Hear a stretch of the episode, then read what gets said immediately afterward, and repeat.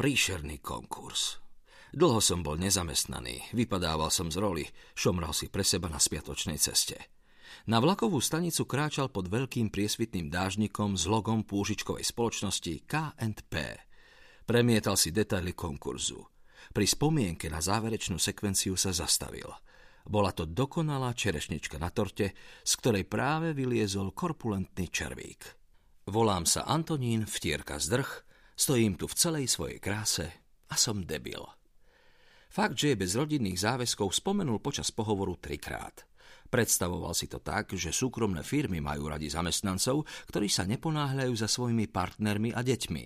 Nedošlo mu, že rodina môže pôsobiť na zamestnanca ako stabilizujúci a motivačný faktor. Bola to skrátka blamáž od začiatku až do konca. V jednej chvíli Lama na neho priamo zamečala. Pázdrh, a čím ste sa zaoberali posledný rok? Boli ste evidovaní na úrade práce, to vieme, ale nesedeli ste tam dvadsaťštyri hodín denne však? Čo ste robili vo voľnom čase? Antonín sa zadíval na biely strop, ako by mu tam prozreteľnosť mala vyjaviť odpoveď. Ukazovákom a palcom si odstraňoval spod nosa dotieravú mušku. Bola to však len pomyselná muška. Zacítil pritom pach svojej spotenej pazuchy. Vyľakal sa, že smrdí. Návrhy, ktoré mu ponúkol mozog, zamietol. Boli to samé kraviny. Zase dostal chuť strhnúť Lamu na zem a dupnúť po nej. Raz, dvakrát, možno aj trikrát. Čo som jej mala to povedať?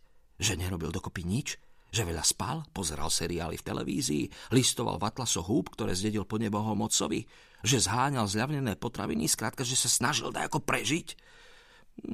Tak rôzne zhrnul svoje obdobie nezamestnanosti. Valce na opačnej strane stola sa zavlnili.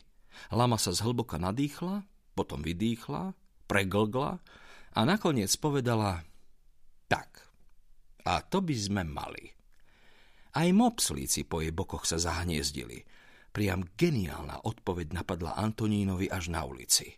Mal predsa povedať: pomáhal som kamarátovi v autodielni. Veď by to nebola ani lož. Naozaj nič lepšie nemohol v prospech seba povedať na konkurze do automobilky. Lenže nepovedal.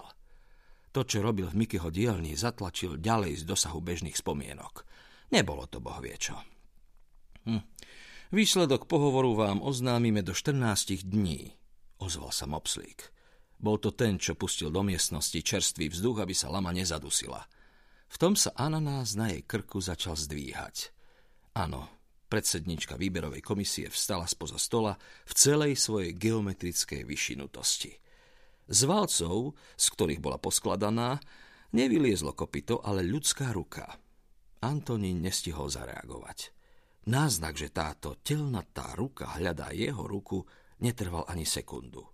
Po tomto okamihu, ktorý Antonín prepásol, ruka predsedničky výberovej komisie zmenila dráhu a zaujala pozíciu zdvorilé vyprevádzanie. Akože nech sa páči, pán Zdrh, tam je východ, už nech ste vonku, baj, baj. Dovidenia, povedal Antonín. Jeho sebavedomie bolo v háji. Lámu a jej mopslíkov nenávidel priam učebnicovo. Odchádzajúc zacítil ich oči na svojom chrbte. Šesť špendlíkov sa mu zabodlo do kože a visilo z nej ako z vúdu bábiky. Bol to taký nepríjemný pocit, až sa mu doslova stiehol konečník. Na zadku a chrbte mu zase nabehla husia koža. Tvár mu skrivil krč. Nakrátko vyzeral ako zlý trpaslík s hustými čiernymi vlasmi a výrazným čiernym obočím. Oči toho škriatka boli rovnako čierne, drobné a hlboko zasadené do úzkej tváre. Perfektný ksicht na gánenie. Čo sú toto za ľudia?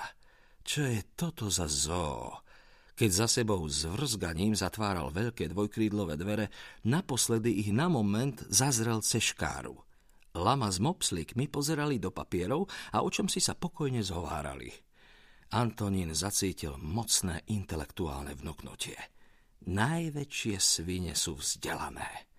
Po niekoľkých krokoch dostal strašnú chuť vrátiť sa späť a všetkých povláčiť po zemi. Hore, dolu, sem a tam. Ako handry.